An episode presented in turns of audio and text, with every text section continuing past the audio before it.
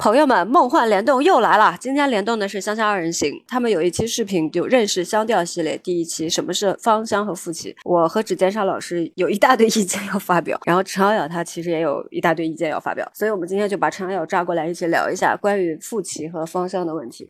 我想打陈瑶瑶一顿。他那个视频看完之后，就很多朋友就一头雾水，觉得所以芳香就等于复奇了，对不对？在传统分类里面，包括在我自己的学习和认知里面，都不是这样的一回事情。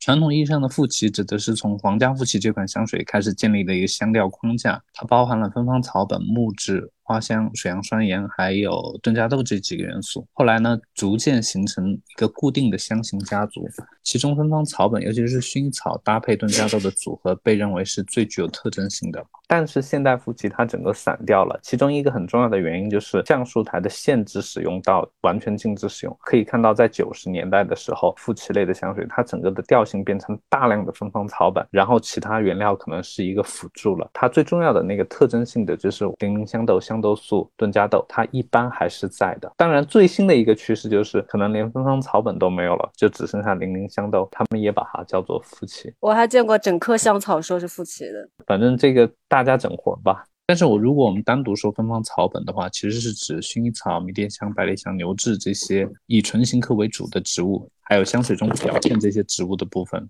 所以芬芳草本和馥奇其实是两个概念，它们有重叠的部分，但是依然不能混为一谈。但是香香二人行的视频是以 Michael Edwards 的气味轮作为一个理论基础的，它那个里面指的芳香和馥奇和刚才说的这个定义里面的芳香、馥奇不太一样。要是硬套的话，肯定会觉得很奇怪，馥奇和芳香应该是两种东西，怎么会一模一样？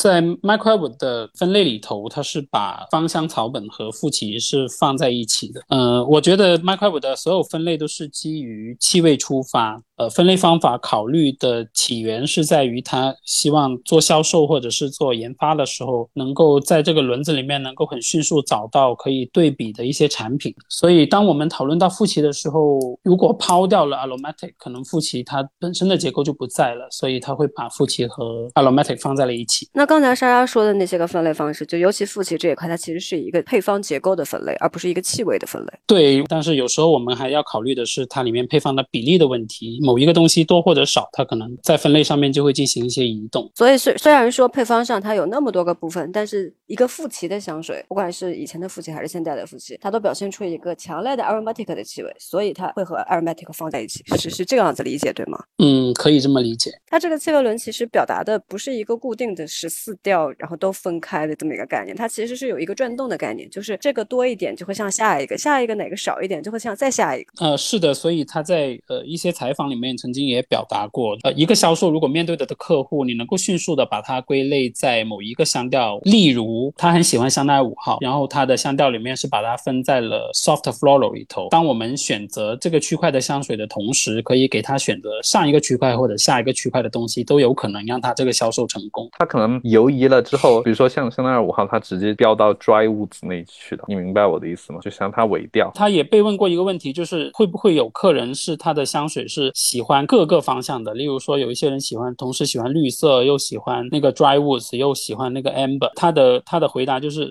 那他他一定不会是一个只喜欢一瓶香水的人，他肯定有更多的香水，所以他会他会接受很多的东西。然后呃 m i c e 在进行这个气味分类的时候，他并不是一个独行独断的自我评测，而是会呃集合他的各个团队，他们有不同的文化背景和不同的种族，来给这个香气归类到这个环里面的某一个地方。所以。说麦瓜肚子这个气味轮，它其实算是多数人的主观的对气味的看法。对的，可以这么理解。而且我们会发现，就是因为人。一直在变，它的团队的核心成员可能会改变，然后科技也在发展了，气味的分子也会在变化，所以 Macau 的这个分类，它其实整体上的结构是如此，但是从单一的香水或者是呃气味来说，它会经常进行一些调整和改变。对啊，对啊，因为像我在十年前看它这个气味轮的时候，我记得它不是长这个样子的，好像每一年都会在更新，十年后来看变化已经挺大了。所以他十年前好像是把那个 aromatic 和富奇放在轮子的中间啊，对，是的，他最最早的那个轮子跟现在是完全不一样。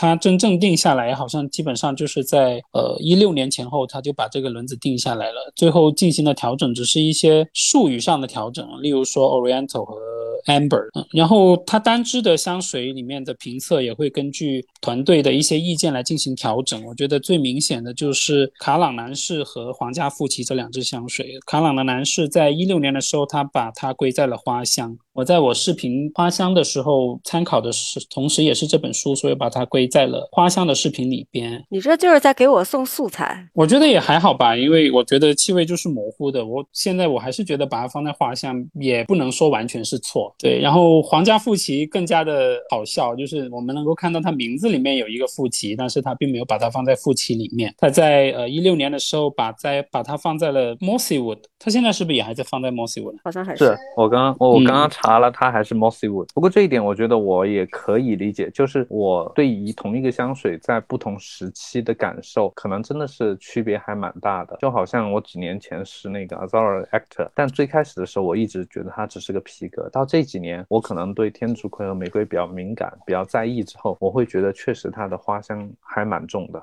所以这么看，就是不论是单一香水啊，哪怕甚至是单一的原料。它在气味轮上有可能都不是只占一格，它可能是好几格连在一起才能形容这个香水，甚至说才能形容这个原料。例如说，我们说甲基紫罗兰酮这个原料，你会觉得你们会觉得它是在气味轮里面会归在哪一个气味方向？呃，绿意花香，然后它还还有一点朦胧花香。嗯。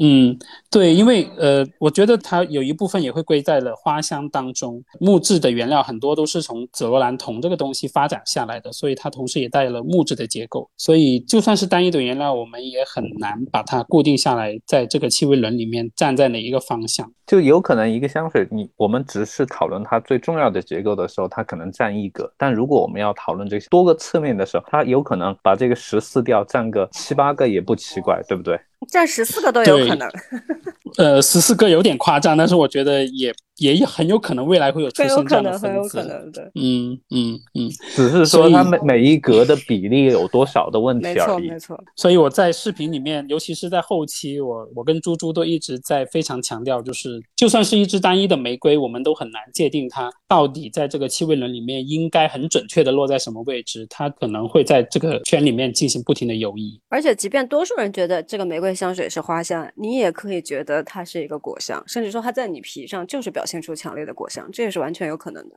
那有没有可能就是一个把一个香水放在这个香水轮子的中央的时候，它其实是勾画一个多边形啊？我觉得这个想法非常的好。而且我多年来闻香水的一个体验就是，我每一天身体的状态，或者是说我对某一个原料的敏感，会随着我的时间变化有很多不同的改变。如果我们谈论气味的话，有时候可以非常的哲学，就是这个世界是模糊的，你没办法很准确的捕捉到它，尤其是气味。这就是维特根斯坦说的。世界分为可言说的和不可言说的，香水就属于不可言说的。我们可以有一个大概的方向是统一的，这一点是可以肯定的。我觉得颜色也是这样吧，有些人看到这个东西觉得它可能偏绿色或者偏蓝色，但这个我还跟粉丝讲过，我说颜色是比出来的。你把一个中间色放在不同的颜色里面，旁边你会对它有一些视错觉。香味也是一样的，是比出来的。所以哪天拿个紫罗兰酮跟你比一下檀木，你就会觉得哦，这个真的很花。对，没错没错。所以说，从一个气味，你就是倒推原料是很可怕的。现在还有很多人要把香调表等同于配方，这个也很可怕。对，我觉得我们的粉丝应该更加留意的是自己的鼻子，自己的鼻子感受到什么，它就是什么。很很多人会在意说我要。要闻到某一个香调，其实我觉得这个也是不太必要的事情。你可以说它有那个方向或者大致的就可以了。你要单一的去分辨某一个香调，这个事情简直是不可能的。对我还是要再三强调，就是气味是模糊的，相信自己的鼻子。Michael Edwards 也不是唯一的权威，对，Michael Edwards 也是模糊的。非常感谢今天二位来跟我们聊了一个这么复杂的问题，这个我觉得业内人士都聊不清楚，我们香水博主聊到这样的可以了，对吧？挺好的，相信二人行科普的很好，下次请继续科普。我谢谢你们。